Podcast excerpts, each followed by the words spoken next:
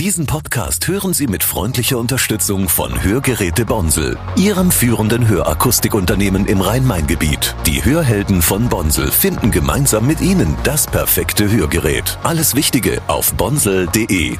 Und jetzt viel Spaß beim Hören.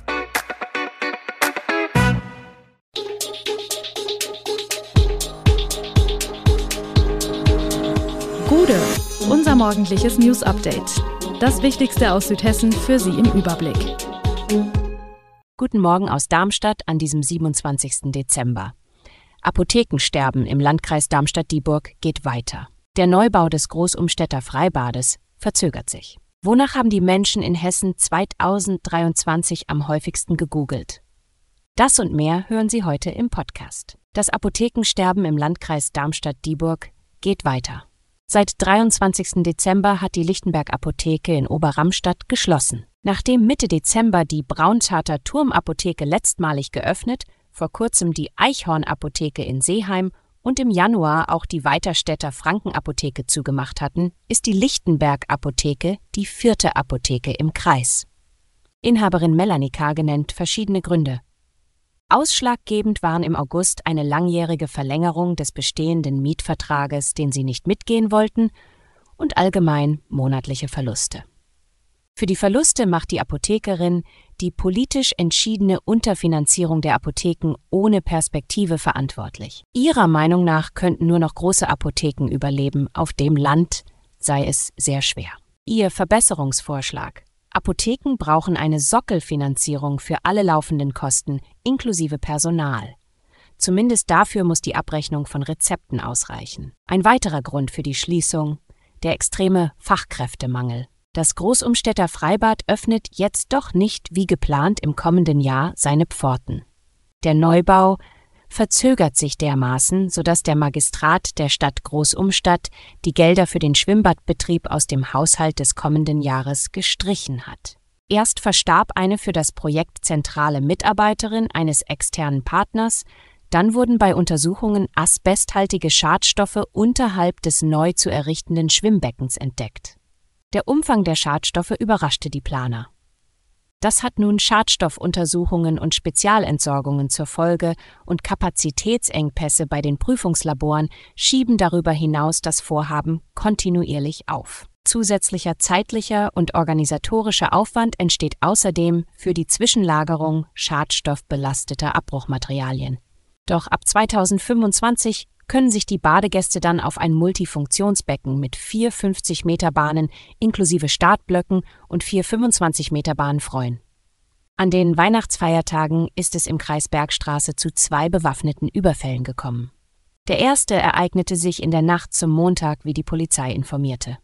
Zwei Männer wurden in Bensheim von einem noch unbekannten Täter ausgeraubt. Die beiden fünfundzwanzigjährigen hätten sich gegen Mitternacht in einem Hinterhof in der Dalbergstraße aufgehalten, als ein unbekannter Mann sie dort mit vorgehaltener Schusswaffe aufforderte, ihm ihr Bargeld zu übergeben.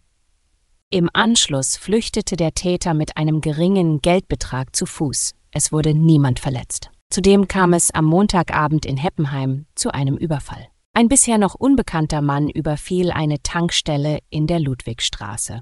Wie die Polizei mitteilt, betrat der Räuber gegen zwanzig Uhr dreißig den Verkaufsraum und bedrohte den neunzehnjährigen Angestellten mit einem Messer. Kurz darauf verließ er die Tankstelle mit einer Beute von wenigen hundert Euro in Scheinen und Münzen und flüchtete zu Fuß in unbekannte Richtung. Der Angestellte blieb unverletzt. In beiden Fällen verlief die Fahndung bisher ohne Erfolg. Die türkische Armee hat am fünfundzwanzigsten Dezember einen Luftangriff auf Nordsyrien unternommen. Dabei hat sie eine medizinische Praxis in Kobane getroffen, wie der Mainzer Arzt Professor Gerhard Trabert berichtet.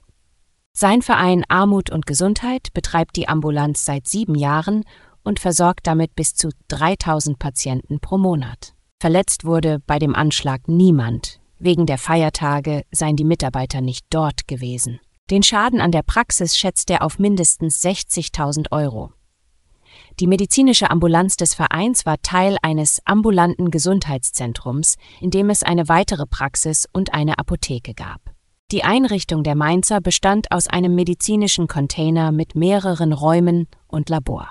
Container samt Inventar, medizinische Geräte und Medikamente seien zerstört und verbrannt, sagt Trabert.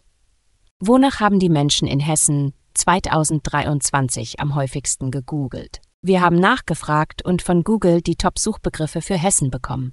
Auf Platz vier und fünf finden sich politische Themen wieder. Rang fünf belegt der Begriff Hessenwahl, auf Platz vier landet die Türkeiwahl.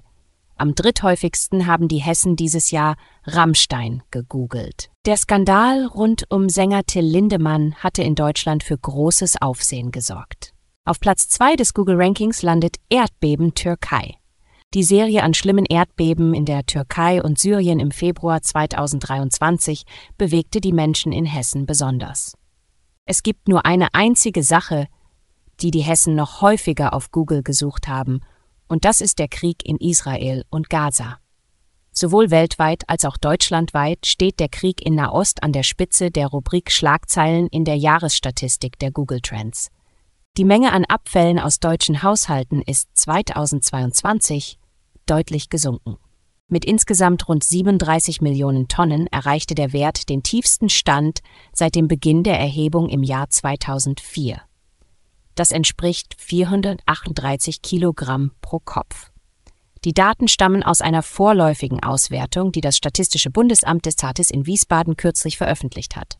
Rheinland-Pfalz verzeichnet demnach zusammen mit Nordrhein-Westfalen bei Haus- und Sperrmüll von allen Ländern den stärksten Rückgang im Vergleich zum Vorjahr. Trotz des deutlichen Rückgangs erzielte Rheinland-Pfalz zweitausendzweiundzwanzig den dritthöchsten Wert seit Beginn der Datenerfassung. Nur nach der Flutkatastrophe zweitausendeinundzwanzig und im Corona-Jahr zweitausendzwanzig gab es noch mehr Müll.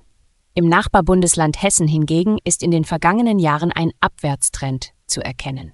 Bei allen Abfallsorten wurde hier zweitausendzweiundzwanzig der niedrigste Wert seit zweitausendvier erreicht.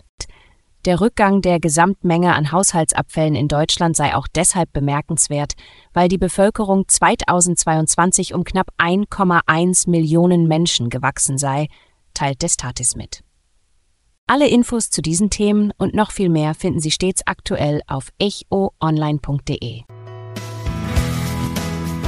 Gute Südhessen ist eine Produktion der V R M von Allgemeiner Zeitung, Wiesbadener Kurier, Echo Online und Mittelhessen punkt de. Redaktion und Produktion, die NewsmanagerInnen der V R M. Ihr erreicht uns per Mail an audio punkt v r m punkt de.